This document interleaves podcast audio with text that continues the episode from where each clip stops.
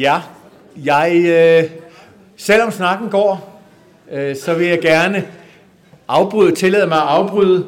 Og grunden til at gøre det, er fordi, at jeg som rektor her på stedet, jeg hedder Anders Bjarklev, har fået lov til at byde jer alle sammen en rigtig god eftermiddag og varmt velkommen her til dagens konference under titlen Virksomheders medansvar for borgernær og inkluderende digitalisering. Jeg vil gerne sige til jer alle sammen rigtig hjertelig velkommen her til DTU. For nylig, der sagde vi jo endegyldigt farvel til noget, som jeg i hvert fald har kendt, og vi alle sammen har kendt det et helt stykke tid, i hvert fald hvis vi var danskere, nemlig NemID. Det spillede en vigtig rolle i digitaliseringen af Danmark, synes jeg godt, vi kan sige, hvor vi jo af flere omgange som land er blevet kåret som nogle af de allerbedste i verden inden for digitalisering. Det har sågar FN sagt. Og der er mange, der bryster sig af, at vi er et digitalt foregangsland, og det er jo dejligt, når det er der tilfældet. Og så fik vi MitID, og det kan, jeg er sikker på, det kan alle her i salen sikkert fortælle historier om, enten på egne eller venners eller families vegne, hvordan det gik. Der var nogen, der havde lange opkald, og der var også nogen, der fik hjælp af deres familiemedlemmer. Og det er jo rigtig godt, at man laver digitale løsninger, der bringer familierne sammen, kan man sige. Ad flere omgange. Og så tak måske for det. Man har det måske med at kritisere de her ting. Og så var der også nogen, der sågar gik ned og snakkede med de hyggelige mennesker i borgerservice. Og jeg har sågar lavet mig fortælle, at selv vores digitaliseringsminister måtte en tur omkring borgerservice for at få det til at virke. Det er i hvert fald den historie, der går. Og om det er rigtigt eller ej. Og det var selvfølgelig også hyggeligt nok. Men faktisk så fik næsten 1 million danskere hjælp af kommunen til overgangen til MitID. 1 hel million, så mange er vi jo trods alt heller ikke, men 1 million er jo godt nok et stor del af danskerne. Jeg tror, ministeren har sagt noget i retning af, at vi skal lære noget af processen. Og ja, det skal man altid. Det var nok mange, der synes det var noget bøvl og noget besvær, men det gik dog, og vi har MitID. Og ja, min egen lille historie, jeg fik det til at virke sådan efter nogen tid, men det var faktisk, jeg havde den oplevelse, jeg talte med en ung mand, der havde den, som havde en funktionsnedsættelse, og som gjorde, at han ikke kunne holde sit ansigt stille. Og derfor så kunne han ikke installere MitID, og dermed kunne han heller ikke komme i forbindelse med sin bank og alle de andre ting. Sådan noget kan der ske. Og det er jo nok sådan nogle af de ting, som man skal have gjort noget med. Men i hvert fald, hver fjerde voksne dansker har faktisk lidt problemer med det der digitalisering. Hver fjerde, det er rigtig mange. Og de risikerer så selvfølgelig i et superdigitaliseret land som vores, at blive marginaliseret, at stå udenfor, og det kan naturligvis have meget store konsekvenser. Og jeg tror, det er meget vigtigt at huske, at den her fjerdedel, det er mange forskellige typer mennesker. Det er nogen, der er for unge, nogen, der er for gamle, eller det kan man vel hverken være den ene eller den anden ting. Men folk med alle mulige forskellige udfordringer, tekniske, fysiske, sociale. Også folk, som vi sådan set normalt slet ikke ser som de sårbare i vores samfund. Og vi kan jo faktisk, skal vi huske på, alle risikerer at komme i den der fjerdedel, hvis vi bliver gamle nok, eller får et uheld, eller der sker et eller andet i vores liv. Og det er, må vi vel nok sige, ikke godt nok. Ikke hvis vi skal lave noget, der skal være til gavn for os alle sammen. Det skal vi gøre bedre. Digitalisering skal efter min mening inkludere alle, og det skal sætte mennesket i centrum. Det er ikke mennesket, der nødvendigvis skal tilpasse sig et system. Det må være systemet, der laves således, at det virker for mennesker med al den mangfoldighed, som mennesker heldigvis omfatter og er udtryk for. Og her på DTU, der synes jeg faktisk også, at vi har et helt særligt ansvar. Et ansvar for at bidrage til en teknologiudvikling, som er inkluderende. Og her, det gælder så sandelig også, når vi taler digitalisering. DTU er, som jeg sagde, sat i verden for at være til gavn. Og det kalder vi også teknologi for mennesker. Vi kalder det ikke mennesker for teknologi. Vi gør det, fordi teknologi, som vi mange af os elsker, fordi vi synes, det er sjovt og interessant og er helt overbevist om, at det kan løse en masse ting, så må vi også godt bare sige, vi gør det altså ikke for teknologiens skyld. Teknologien er et middel og ikke et mål. Vi laver det, vi laver, fordi vi vil gøre menneskets liv bedre. Vi skal have den næste taler heroppe på scenen. Flemming Georg Meier har selv personlig erfaring som alle andre ekspert i sit eget liv. Og samtidig så er Flemming også studielektor ved Danmarks Institut for Pædagogik og Uddannelse ved Aarhus Universitet. Og indvig os i, hvordan at du har vokset lidt med digitalisering. Kom herover. Det er så fint. Nå, jeg kan også høre, at mikrofonen fungerer. Fantastisk. Jeg hedder Flemming, og jeg er stærkt svagsynet. Og det betyder, at jeg kommer til den her begivenhed for at give et eller andet billede på nogle af de udfordringer, som man møder, når man også møder alle mulige forskellige slags digitale dæmser i sin hverdag, og måske også i den del af hverdagen, som ikke er der så tit, som for eksempel, hvis man skal have nyt pas. Men der er også masser af situationer, som er meget mere i hverdagen, når man skal købe busbilletter i Aarhus, eller billet til letbanen i Aarhus, som også er meget svært. Og så er der jo sådan en hel masse ting, når man bruger sine digitale dæmser, dem man har selv, altså bærbare telefoner og iPads og sådan noget. Jeg tænker bare på, at de her dæmser, som du siger, de her digitale dæmser, vi har fået her hen over åren, hvis du sådan kigger bredt ud over det, er det så blevet nemmere at være dig, eller sværere at være dig? Det tror jeg er svært at sige for mig, fordi jeg har været med fra starten. Jeg fik min første Mac-computer i 1991. Og det er et stykke tid siden.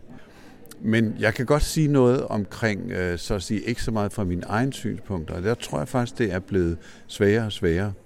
Og det er ikke så meget på grund af selve teknologien i sig selv, men mere på, hvordan den har snedet sig ind og er så meget til stede hos seerne også. Så at teknologien er blevet en selvfølgelighed, som også kommer til at virke som en slags mur mellem seerne. Og i det her tilfælde altså også der har det handicap, som er at være stærkt svagsynet. Og det med at, altså, og noget af det er jo noget med, når jeg går på gaden, så kan jeg godt se, at mange af mine medmennesker, de har deres skærm helt op foran ansigtet hele tiden. Og de har lige et enkelt øje også orienteret mod ikke at gå ind i nogen og så videre. Og nogle gange så går jeg faktisk ind i med vilje. Med den gode undskyldning, jeg har en blindestok, ikke? Så de skal sige, hey, nå, undskyld, jeg tror, jeg skal lægge min telefon lidt ned. Ikke? Men på mange planer, så kommer de her skærme, som vi bruger på den måde, til at virke som en mur. Og det kan godt gøre det svært for eksempel unge, som er blinde eller svagsynede, meget svagsynede, at overskride den her mur her. Og den der måde, som vi binder os sammen på ved hjælp af alle de her såkaldt sociale medier, ender med at faktisk blive lidt asocialt et eller andet sted. Ikke? Og så kom vi frem til det der tidspunkt, hvor jeg også skulle have scannet mit kranium, eller hvad det var, der skulle scannes. Jeg er faktisk på nuværende tidspunkt uklar. Jeg ved ikke rigtigt, om det var mit ansigtstræk, eller mine ansigtstræk, eller mit kranium, eller øjnene, eller et eller andet, der skulle scannes. Men det gik i hvert fald galt. Det gik ikke. Og problemet er jo lidt, at når man er blind på det ene øje, så altså, det kigger altså i et helt forkert retning, og det kan den der scanner der se på en eller anden måde. Så jeg blev kasseret gang på gang i systemet der. Hun blev ikke sådan rigtig desperat, men hun sagde, hvad fanden skal jeg gøre? Ikke? Nå, jeg skal lige snakke med min chef. Ikke? Okay. Så fik hun så lov til at trykke på knappen, hvor der, som så ligesom sagde, jamen altså, godkendt uden scanning af kranium, eller hvad det var, ikke? Altså, det hænger sammen med en illusion omkring den her teknologi, som jeg tror, at de der mange af eksperterne har. Illusionen om, at det er snilde teknologier. De situationer, hvor teknologien skal tage imod folk, altså alle mulige, terminaler på offentlige, altså for eksempel borgercenter og sådan noget, der er et godt eksempel på det. De er som regel utrolig utilgængeligt faktisk designet.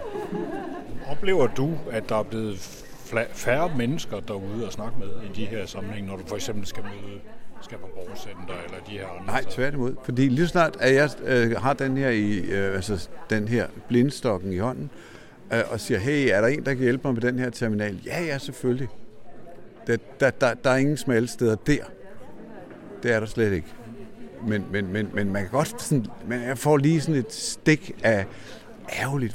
Hvorfor prøver systemet, som altså systemet, borger, kommunen eller hvad det nu kunne være, eller busfirmaet Midt Trafik i Aarhus, ikke?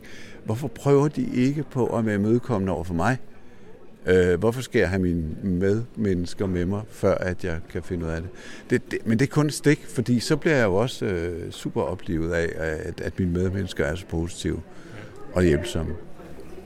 Hvad vil det så sige? Jeg kender det jo så, kunne jeg se mange af jer allerede. At være sådan en digital multihjælper. Det gør ikke nødvendigvis, fordi vi er specielt eksperter og IT-kyndige. Vi bliver det med tiden af nød. Men det er selvfølgelig blandt andet at hjælpe med opdateringer af NemID i sin tid, installere MitID igen osv. Og også selvom det er strengt personligt og dermed i virkeligheden strengt forbudt. Det er ikke nogen rar følelse at vide, at man er i gang med at bryde loven. Noget, som man bliver gjort opmærksom på i telefonen. Nu sidder du vel ikke med oplysninger? Nej, det gør jeg overhovedet ikke med løg på. Ikke? Fordi det gør man jo, ellers så kunne man jo ikke hjælpe. Og det ved vedkommende i den anden ende. Hvis jeg siger nej, så kan hun sætte flueben ved, hun har spurgt, og hun har gjort det, hun skulle. Igen sådan en pseudoøvelse, men som så gør alle tilfredse, åbenbart. Du hedder Rikke Former, ja. Og du er multihjælper, står du beskrevet til den her sammenhæng. Det er blevet kaldt, eller det er rollen blevet kaldt. Det, som du laver? Det, som jeg laver, ja.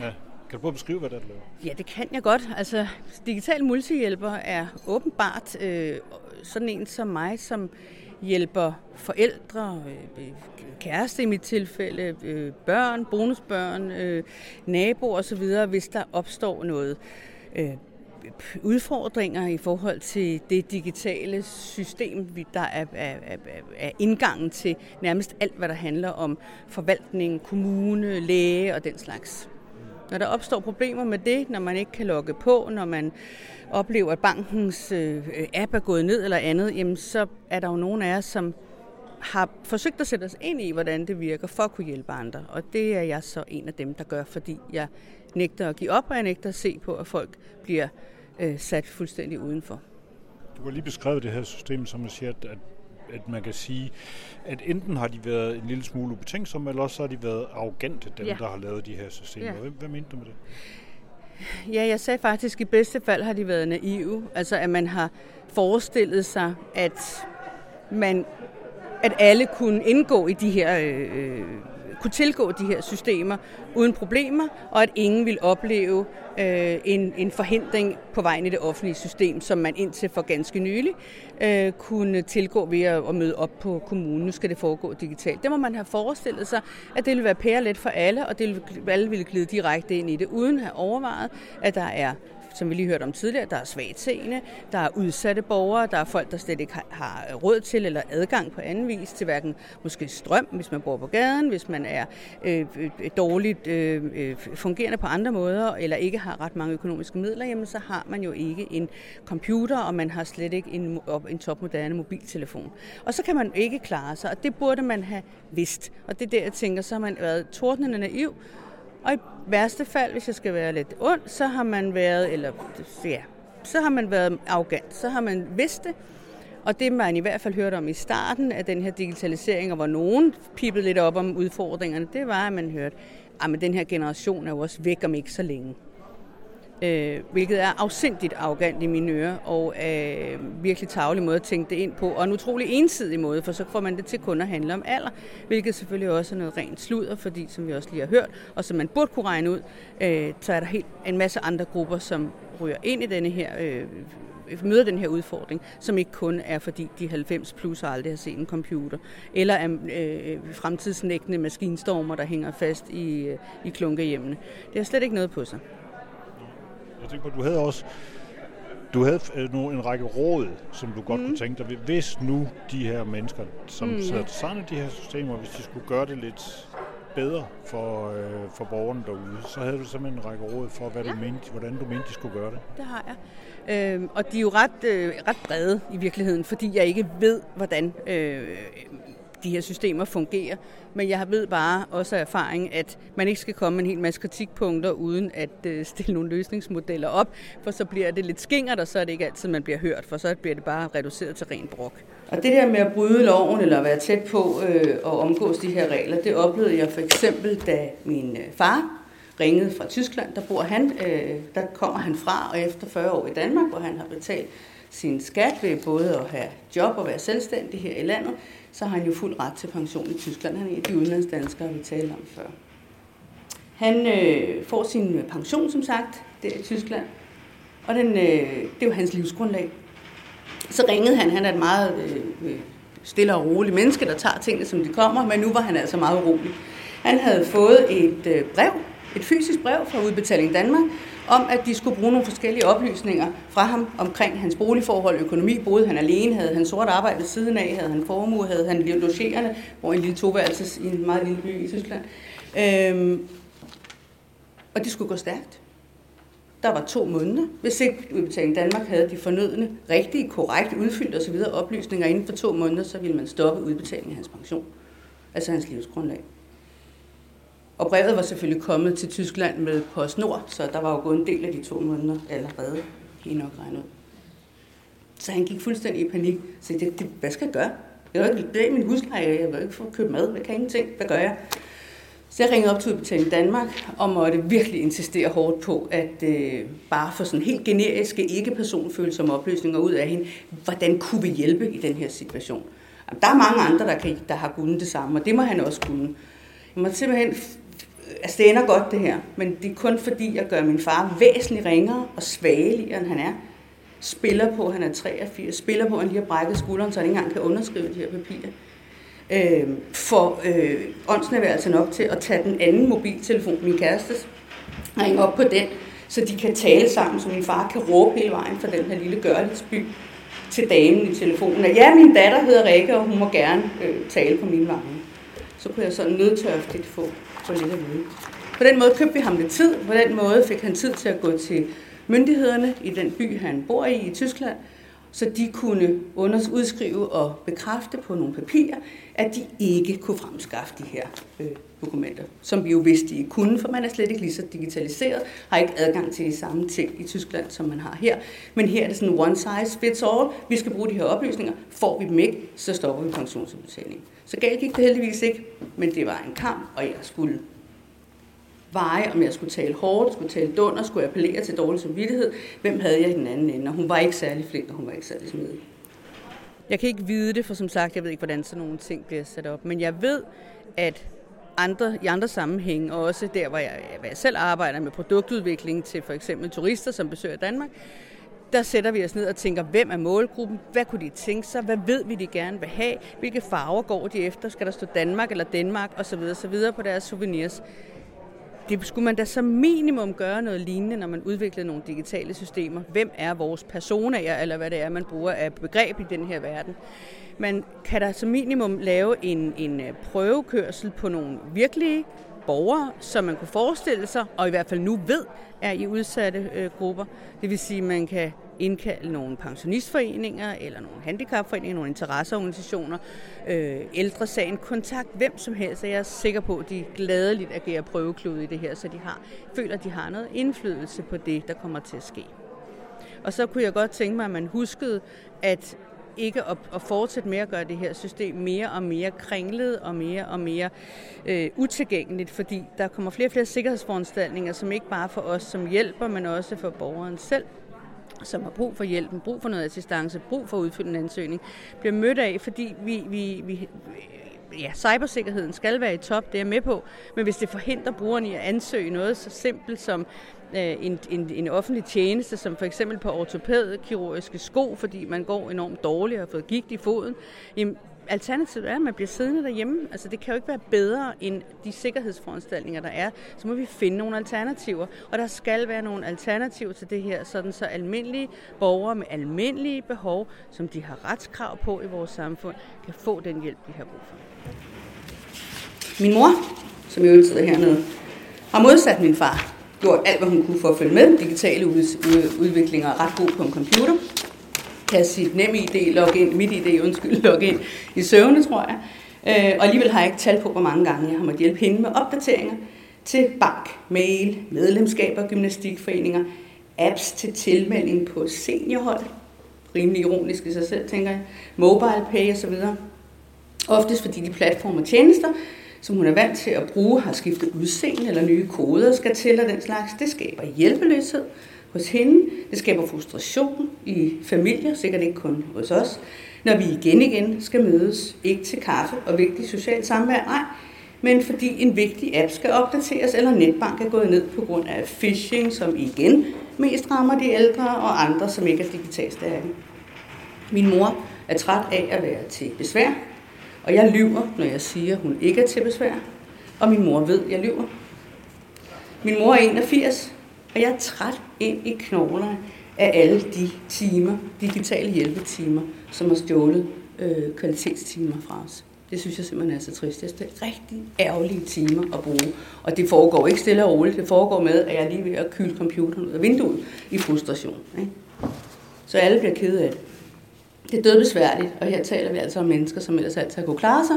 Og det er jo det, som vi gang på gang hører. Man har kunnet klare sig altid, og pludselig så står man foran en mur af noget, der er udviklet til, at man på ingen måde kan klare det. Og den acceleration, vi hørte om før, er jeg helt enig i. Det går stærkere og stærkere, det bliver sværere og sværere. Du nævnte også noget helt konkret med noget med at sige, at det måske ville være nemmere, hvis man gjorde det lidt nemmere at bruge kontanter, for eksempel. Ja, det er en meget stor pointe for mig. Jeg synes, at det er helt forrygt, som vi oplever, at butikker og andre steder forsøger at omgås den regel, som i virkeligheden findes, og lovgivning om, at man skal, i hvert fald inden for det meste af døgnets timer, skal kunne modtage eller kunne være i stand til at betale med kontanter i Danmark. Der vil være mange, som er langt mere trygge ved det. Min egen mor har adskillige gange fået lukket sin konto, fordi der var ikke bare forsøg på phishing, men kontoen blev tømt for adskillige mange 1000 kroner. Vi fik dem igen. Det tog lang tid. Det gjorde hende utryg. Hun hæver derfor stadigvæk kontanter. Man kan efterhånden ikke altid betale med dem. Vi har ikke forbudt kontanter, vi skal ikke forbyde kontanter, og så længe vi ikke gør det, så skal man også kunne betale med det, så skal det være okay. Jeg har jo et godt eksempel, jeg ikke fik givet her, men som også egentlig er meget vigtigt. På grund af den her digitale udfordring, både fra min far, som ikke kan betale via sin computer, for det kan han ikke finde ud af, hvis han skal købe sådan nogle tjenester, eller min mor, som også ofte oplever problemer med at booke togbilletter og den slags til vores familie i Jylland. Nå, men så er det mig, der gør det. Så får jeg enten overført penge på MobilePay, eller jeg får kontanter. Hvis jeg skulle sætte de penge ind i banken, euro fra min far, eller kontanter, danske kroner fra min mor, så vil jeg blive mødt igen og igen af spørgsmål om, hvor har du dem fra, at du skal dokumentere, hvor de kommer fra. Vi må da for pokker alle sammen kende nogen, vi hjælper med den slags, og det må være legitimt bare at sige og ikke skulle dokumentere. Jeg har hjulpet mine gamle forældre med at købe det og det. De gav mig kontanter for det. Dem vil jeg gerne have lov at sætte ind i banken. Men det tør jeg ikke, for jeg ved, at der kommer spørgsmål, og jeg ved, at jeg vil blive udsat for mistanke om hvidvaskning af penge. Og det kan ikke passe. Vi har ikke udfaset kontanter. Skal vi selvfølgelig heller ikke, så længe vi ikke har det. Så der er altså ikke noget kriminelt i, at jeg gerne vil indsætte kontanter. Det kan jeg jo kun gøre, hvis jeg finder en bank, hvor jeg kan indsætte dem i min maskine, for jeg kan jo ikke aflevere dem i en bank længere. En udvikling, der også er gået meget, meget stærkt. Ja, og de her forskellige indgange skal så også, de kræver også adgangskoder. De kræver MitID. MitID var så nede i 5 dage undervejs, for det ikke skal være løgn til det her. Så meget af det stod på standby, men så havde vi naturligvis printet det ud, den her ansøgning, for at være sikker, fordi klog og skade skal man jo bakke op og lave sådan noget backup, ikke? Så kan man jo printe det ud, så jeg ringer til kommunen og siger, vi har det på papir, billeder og det hele, kan vi komme med afleveret? Nej, det kunne kun modtages digitalt. Man var simpelthen ikke i stand til at have sådan en print med underskrift i blæk, det kunne man ikke behandle på kommunen. Der kunne jeg godt savne lidt fleksibilitet der. Jeg er nærmest dagligt i kamp med de her digitale systemer, og jeg bruger uforholdsmæssigt meget tid på det. Min kæreste er selvstændig og arbejder i hans virksomhed. Vi kunne bruge tiden langt, langt mere produktivt. Når jeg tænker på, hvor meget man gerne vil spare bilismen, fordi vi bruger så mange timer på at sidde i kø på motorvejen, så burde man tænke det andet ind og tænke, vi skal også have sparet på alt den digitale spildtid, der foregår med udfyldning af papirer osv., og tilbage for at udfylde dem korrekt, for man gjorde det ikke rigtigt første gang, for man havde ikke forudsætningerne, man havde ikke uddannelsen til at udfylde korrekt. Man skal tale med folk i telefonen, som måske ikke er der. Man skal endnu værre tale med en chatbot. Der bliver brugt så mange spildtimer på det her for selvstændige erhvervsdrivende, som ikke var tilfældet for ganske få år siden. Og det tror jeg simpelthen ikke er økonomisk sundt for vores samfund. Ikke at jeg ikke kunne være ligeglad med det, men hvis man skal have de briller på, så kunne man sige, det er også et argument. Det værste er, at den digitale udvikling er gennemtvunget med åbne øjne, synes jeg. Sådan virker det. Med ret stor naivitet, hvis jeg skal være flink. Med ret stor arrogance, hvis jeg skal være lidt hård. Man må have vidst, at der ville følge stor ulighed med sådan en omstilling, hvis man havde tænkt sig bare lidt om. Hvordan skal man for eksempel, som vi hørte, få hjælp til for eksempel MitID og komme på borgerservice og få hjælp, hvis man først skal bestille tid med MitID? Ikke? Men for at det ikke kun skal være en opremsning af elendigheder, så er her nogle gratis forslag, hvis der er nogen her, der lytter, måske i podcasten, hvad ved jeg, til løsninger til fremtidens digitale designere og udviklere. Prøvekør alle de nye tiltag på virkelige mennesker. Tænk på ældre i familien, bare tænk på en eller anden gammel mormor eller ældre far.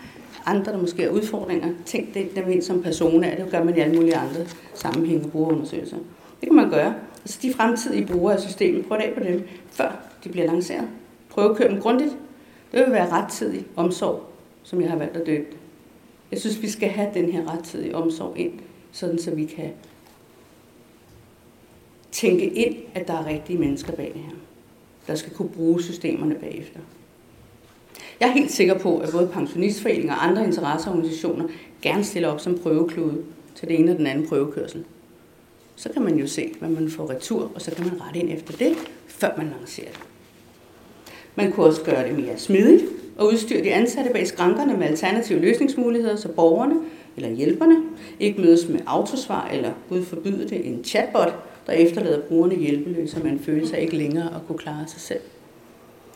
Stop udfasning af kontanter, så de, som er mere trygge ved at hæve deres penge, end at have dem stående i banken, kan gøre det, uden at blive udsat for mistanke. Meget bekendt er der større problemer med hvidvaskning inde i bankerne, end der er hos brugerne i bankerne. Så det er vist ikke vores skyld, at det er dukket op. Genskab tilliden til staten, i stedet for at gøre repræsentanter for stat og forvaltninger til sådan en lukket klub, man ikke føler vil ens bedste. Det kunne være ved at undlade at deponere vores kritiske infrastruktur i cyberspace, uden at lave et solidt backup-system. Noget, der har været et tema de sidste mange dage i nyhederne. Og til sidst, husk, at det er rigtige mennesker, I laver systemerne til, og som ikke alle kan lære at betjene en telefon eller computer, eller har en digital hjælper. Og tag slutligt udgangspunkt i, at ingen råber op eller beder om hjælp for sjov. For det er ikke sjovt at være hjælpeløs. Tak for ordet.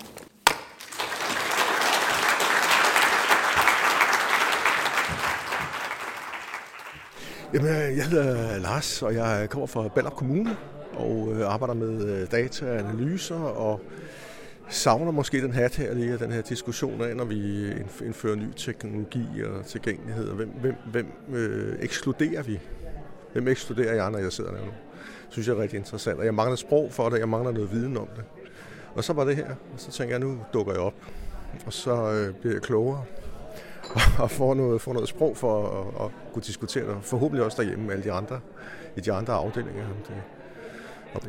Det kan jeg jo se for min gamle mor og for andre bekendte, hvor svært det er, når vi er blevet tvangsdigitaliseret herhjemme. Og den der indsnævring af, hvad det vil sige at være en normal dansker. En normal dansker er en, der vil have digitalisering 24/7 og kan betjene sig alt muligt mellem himmel og jord. Ikke? Og det er meget svært.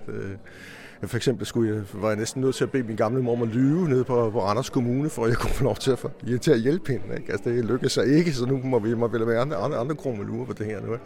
Men det er meget besværligt, ikke? Og vi får folk til at føle sig forkerte på den måde, vi gør det på. Det bryder jeg mig ikke om i mange henseender, at det er en rigtig dårlig idé, og specielt når det kommer fra offentligt sted, så er det da rigtig, rigtig dårligt.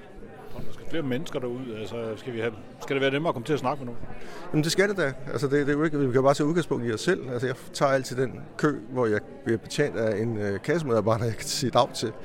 nu kommer jeg det samme sted, jeg handler ind, så de kender mig efterhånden, og ved, jeg ikke gider have min bong med, og sådan noget. Det synes jeg er en kvalitet i sig selv. Ikke? Jeg kan også hente, at jeg falder i snak med nogen i køen, så det synes jeg jo selv er rigtig rart at have menneskelig kontakt, selvom jeg er rigtig god til digitale ting, og så glemmer vi den menneskelighed, der ligger bag ved det hele. Ikke? Det bliver så effektivt. Ikke? Det er det der... Altså en af de tanker, jeg har siddet og fået her i dag, det har været, at der virkelig er to niveauer af det her. Det ene det er, at man ligesom først vender man hovedvrangen ud på administrationen, og så siger man, det skal I gøre selv. Og så sidder vi og kontrollerer det imens, om I gør det rigtigt. Ja. Og bagefter så siger man til folk, men for at du kan det, så er du også nødt til selv at have alle det udstyr, som vi havde stående før. Ja. Det er lige præcis, ikke? Og der er jo også rigtig mange, der ikke har de rigtige mobiltelefoner eller kompetencer til, altså det betyder så også, at de ikke kan læse Aula hos deres børn, eller, altså der er mange barrierer, hvis ikke du er med på det der loop der, du kan, ikke? Men politisk set er det jo også en,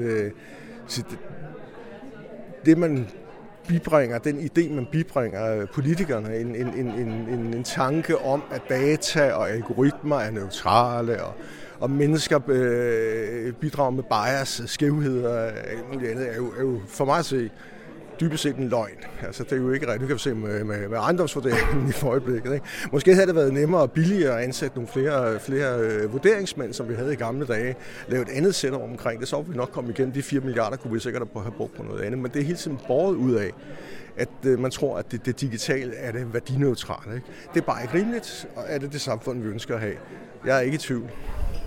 Og her udtaler jeg mig altså lige som privatperson. Jeg udtaler mig ikke på vegne af min kommune. Altså, jeg hedder Andreas Espersen og er digitaliseringspolitisk chef i DI. Så min opgave er jo at repræsentere de virksomheder, som leverer både til den offentlige sektor og til erhvervslivet generelt og producerer digitale løsninger. Og så kan man sige, har vi så en adkomst til at snakke om digital inklusion? Ja, den adkomst er jo to ting i min verden. Et, det er også der bygger de løsninger, som mennesker skal begå sig i. Og to, vi er også en samfundsaktør, og det her det er en samfundsopgave og en samfundsrolle, eller hvad skal vi sige, samfundsansvar at finde ud af, hvordan er det, vi får flere borgere, flere mennesker til at føle sig inkluderet og rummet i det digitale Danmark. Du har også lige understreget her i debatten her, at man skal huske, at virksomheder er sat i verden for én ting, det er at tjene penge. Fuldstændig. Virksomheder er sat i verden for at tjene penge. Virksomheder står på mål for deres, deres shareholders i forhold til de penge, de genererer. Og så er der masser af virksomheder, som gerne vil tage et etisk ansvar oven på det, men det er rigtigt, at bundlinjen er, at virksomheder er sat i verden for at tjene penge. Kunne man forestille sig, at sådan noget som digital inklusion kunne være noget, man måske kunne tjene penge på i fremtiden? Ja, absolut. Nu stod vi lige og snakkede for lidt siden, det ved man ikke i podcasten, men med en af de andre deltagere på konferencen, om dataetik. Og det er i virkeligheden sådan et godt eksempel på noget, hvor kan du se det? Altså, er der penge i at være etisk? Er der penge i at gebære sig på en særlig måde, når det handler om data? Det mener vi faktisk, der er. Og vi mener for først, at det er et ansvar, man har som virksomhed, men virksomheden siger også, det tror vi på, der er en konkurrencefordel i. Vi tror på, at de virksomheder, som ikke agerer etisk med data, de vil stå sværere i konkurrencen, som tiden den går. Og det kunne der sagtens være en vinkel ind i, når det handler om at rumme brugere og rumme borgere. På dagens konference har vi talt meget om offentlige løsninger, og der er der så bare lidt en anden mekanisme i spil, ikke? Fordi der leverer man det, der bliver adspurgt, fordi det er det, der er opgaven. Stillede man krav til virksomheden og siger, I konkurrerer sådan set på at lave den mest inkluderende løsning. I konkurrerer på at lave den løsning, som er fedest for så mange borgere som muligt. Så er det jo der, konkurrencen ligger. Du har været et stykke tid og hørt nogle oplæg rundt omkring. Er der noget, du tager med dig hjem? Jamen, jeg tager åbenlyst det med mig hjem, som er, at det her det er sådan mangehovedet dyr. Jeg tror, der er flere, der har sagt det. Vi hørte fra forskellige parter at sige, der er ikke én løsning på det her. Det handler ikke bare om at gøre noget mere brugervenligt. Det handler ikke bare om at oplære nogen. Det handler ikke bare om at tage nogen ud og gøre dem analog. Det er en kombination af faktorer, som vi skal have i spil for at sikre, at flere føler sig rummet i det samfund, som uanset hvad vi synes og uanset hvad vi vil blive forandret af teknologi i fremtiden. Jeg hedder Ditte, og jeg er sekretariatsleder i Sammenslutningen af Unge med Handicap. Unge med handicap og digitalisering, hvordan går det? For nogle er det virkelig værdiskabende. Der er rigtig mange, som oplever øget selvstændighed, fordi at ting bliver digitaliseret. Og så er der en gruppe, som oplever at blive sat af, fordi de faktisk ikke magter at være en del af de digitaliserede løsninger. Så det er et tveægget sværd. Hvad tager du med dig hjem fra sådan en dag som i dag? Jeg tror, jeg tager det med mig, at jeg faktisk her har et forum, hvor der er andre, der tænker og taler om det her vigtige emne. Jeg synes ofte, vi glemmer at tænke og tale om dem, som ikke er digitale. Så det er en vigtig samtale at have som samfund, og det er en vigtig samtale at have mellem sektorer. Fordi at hvis virksomheden ikke udvikler det, vi har brug for, så kommer vi aldrig til at bruge det. Og så bliver det ret enkeltstående løsninger, og så det kobler vi. Og så laver vi nogle diktonomier i samfundet, som gør, at vi ikke alle sammen er med. Så jeg tror, det er rigtig vigtigt at have den her virksomhedssnak også, og at virksomheden ikke nødvendigvis ser det at udvikle universelle løsninger, at det er en fordyrende ting, men det måske kunne være værdiskabende. Og mange af de løsninger, som virksomhederne har udviklet, de ender jo så i staten, som nogle af dem, vi alle sammen skal bruge i de her sammenhænger. Det er jo mange af dem, som folk har problemer med. Er det staten, der er for dårlig til at stille krav? Det kunne i hvert fald være hensigtsmæssigt at stille krav om, at man har en bredere diversitet i brugerkredsen, når man udvikler, tænker jeg. Så vi sikrer, at alle har mulighed for at anvende løsningerne. Og man kan sige, det som der er nødvendigt for vores målgruppe, altså unge med funktionsnedsættelse, oftest også dem, der har kognitive funktionsnedsættelser, det er faktisk til glæde og gavn for alle. For det handler om intuitet, det handler om, at det skal være let, det skal være nemt at navigere rundt i, det skal være overskueligt, og hvem vil egentlig gerne have det? Rikke Frank Jørgensen, du kommer fra Institut for Menneskerettigheder. Du har været her på konferencen i dag. Kan du fortælle lidt om, hvad har du taget med tilbage? Ja, man kan sige, noget af det, vi gerne ville med dagen i dag, det var at prøve at få... Vi ville gerne to ting. Vi ville gerne få nogle flere stemmer fra dem, der faktisk er udfordret af digitalisering, for at gøre det mere klart, hvad er det for nogle problemer, folk de står med. Det var den ene ting. Og den anden ting var så at få nogle af virksomhederne i tale i forhold til, hvordan ser de deres egen rolle, og synes de har et ansvar. Og jeg synes, i forhold til den første del, der lykkedes det rigtig godt. Der var der mange stærke stemmer til stede i dag, som virkelig var med til at nuancere de forskellige erfaringer, der er i forhold til, hvor hårdt det kan være at være borger i det her land, hvor vi har så gennemdigitaliserede samfundsfunktioner. Men i forhold til den anden del med virksomhedernes rolle, der synes jeg, at vi fik mindre med, fordi det simpelthen har været for svært at få nogle virksomheder til at stille op her. Så der, den synes jeg, den hænger sådan stadigvæk en lille smule i forhold til, hvordan vi skal gribe det an med virksomhedernes ansvar og rolle. Noget af det, som vi slog på i den sidste paneldebat, var, at en af de veje, man kan gå, det er jo via offentligt indkøb. Fordi den offentlige sektor er jo selv en kæmpe forbruger af digitale løsninger, og mange af de løsninger, som vi har talt om, der giver problemer i dag, det er også nogle borgerrettede selvbetjeningssystemer, som det offentlige får udviklet. Så der kan man sige, der er der i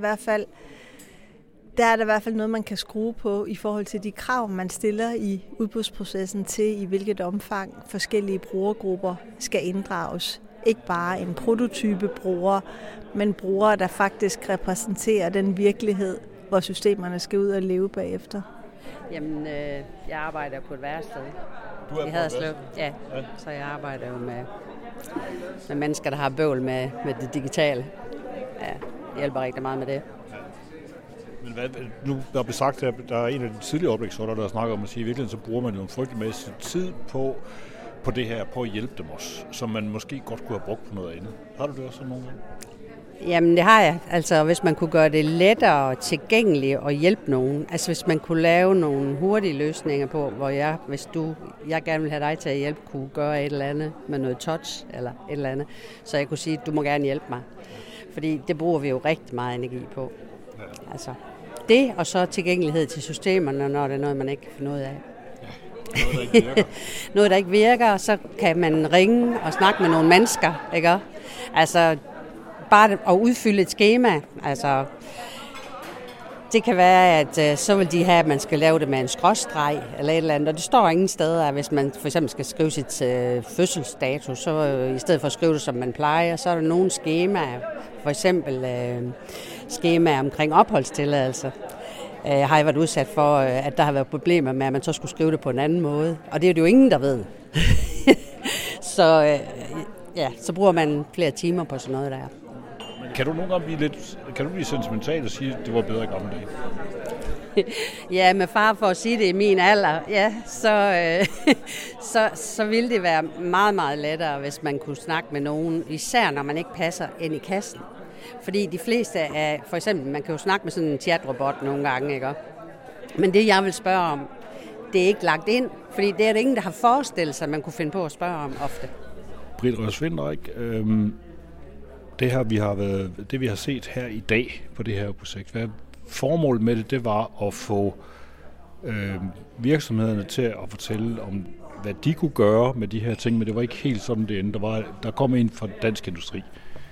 Jeg ved, I vil gerne have flere med. Ja, formålet var at tage diskussionen om digital eksklusion og inklusion et skridt videre og sige, nu har vi talt med myndigheder, vi har talt en masse om brugerne, og vi har talt en masse om virksomhederne. Men kunne de måske prøve at mødes i det samme rum, og så prøvede vi at få de her forskellige interessenter til at mødes her på et neutralt sted på universitetet, på DTU. Men det var faktisk svært at få fat i nogle store leverandører. Men vi havde en god repræsentant i Dansk Industri, synes jeg. Og så havde vi bygget det op på den måde, at vi først havde et panel med, hvad er problemerne, og så havde vi et panel med, hvad kunne være mulige løsninger og eksempler på sådan ret lavpraktiske ting, som man kunne gøre. For det er jo ikke, fordi der mangler viden, men der mangler bare, at folk de taler sammen, synes jeg. Hvad skal der så ske nu?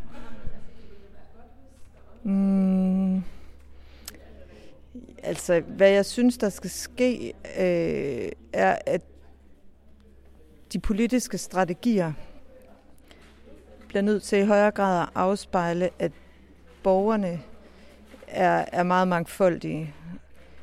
Og virksomhederne skal begynde at komme lidt mere ud af busken.